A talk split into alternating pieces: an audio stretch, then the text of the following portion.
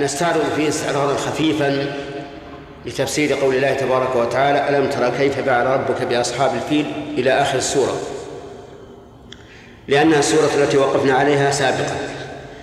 فيقول الله سبحانه وتعالى ألم ترى كيف فعل ربك بأصحاب الفيل، يخاطب النبي صلى الله عليه وعلى آله وسلم، أو يخاطب كل من يصح توجه الخطاب إليه.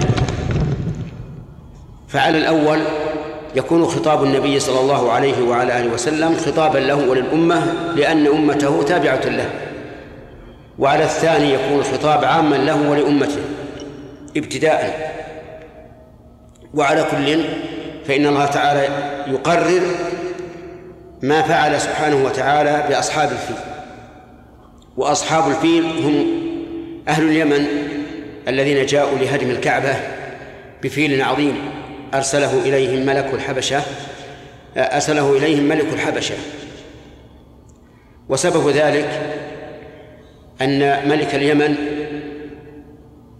أراد أن يصد الناس عن الحج إلى الكعبة بيت الله عز وجل، فبنى بيتا يشبه الكعبة ودعا الناس إلى حجه ليصدهم عن حج بيت الله، فغضب لذلك العرب، وذهب رجل منهم إلى هذا البيت الذي جعله ملك اليمن بدلا عن الكعبة وتغوط فيه ولطخ جدرانه بالقدر، فغضب ملك اليمن غضبا شديدا وأخبر ملك الحبشة بذلك، فأرسل إليه هذا الفيل العظيم.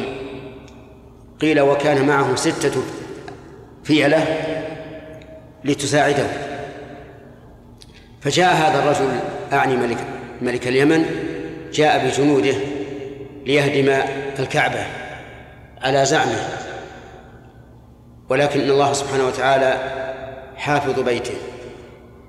لما وصلوا إلى مكان يسمى المغمس وقف الفيل وحرن وأبى أن يتجه إلى الكعبة، فزجره سايسه ولكنه أبى. إذا وجهوه إلى اليمن انطلق يهرول، وإن وجهوه إلى مكة وقف. وهذه آية من آيات الله عز وجل. ثم بقوا حتى أرسل الله عليهم طيرا أبابيل ترميهم بحجارة من سجيل. قال العلماء طيرا أبابيل يعني جماعات متفرقة، كل طير في منقاره حجر صلب من سجيل، وهو الطين المشوي لأنه يكون أصلب.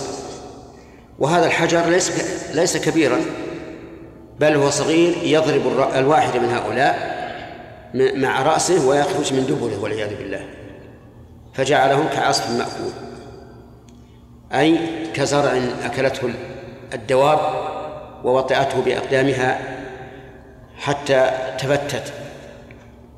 هذا مجمل هذه السورة العظيمة التي بين الله سبحانه وتعالى فيها ما فعل بأصحاب الفيل وأن كيدهم صار في نحورهم. وهكذا كل من أراد الحق بسوء فإن الله تعالى يجعل كيده في نحره. وإنما حمى الله عز وجل الكعبة عن هذا الفيل، مع أنه في آخر الزمان سوف يسلط عليها رجل من الحبشة يهدمها حجرا حجرا حتى تتساوى بالأرض، لأن قصة أصحاب الفيل مقدمة لبعثة محمد صلى الله عليه وعلى آله وسلم التي يكون فيها تعظيم البيت. أما في آخر الزمان فإن أهل البيت إذا أهانوه وأرادوا بإلحاد فيه بظلم ولم يعرفوا قدره، حينئذ يسلط الله عليه من يهدمه حتى لا يبقى على وجه الأرض. ولهذا يجب على أهل مكة خاصة أن يحترزوا من المعاصي والذنوب والكبائر لئلا يهينوا الكعبة فيذلهم الله عز وجل. نسأل الله تعالى أن يحمي ديننا وبيته الحرام من كيد كل كائد إنه على كل شيء قدير. أما الآن الماعون بعد قريش.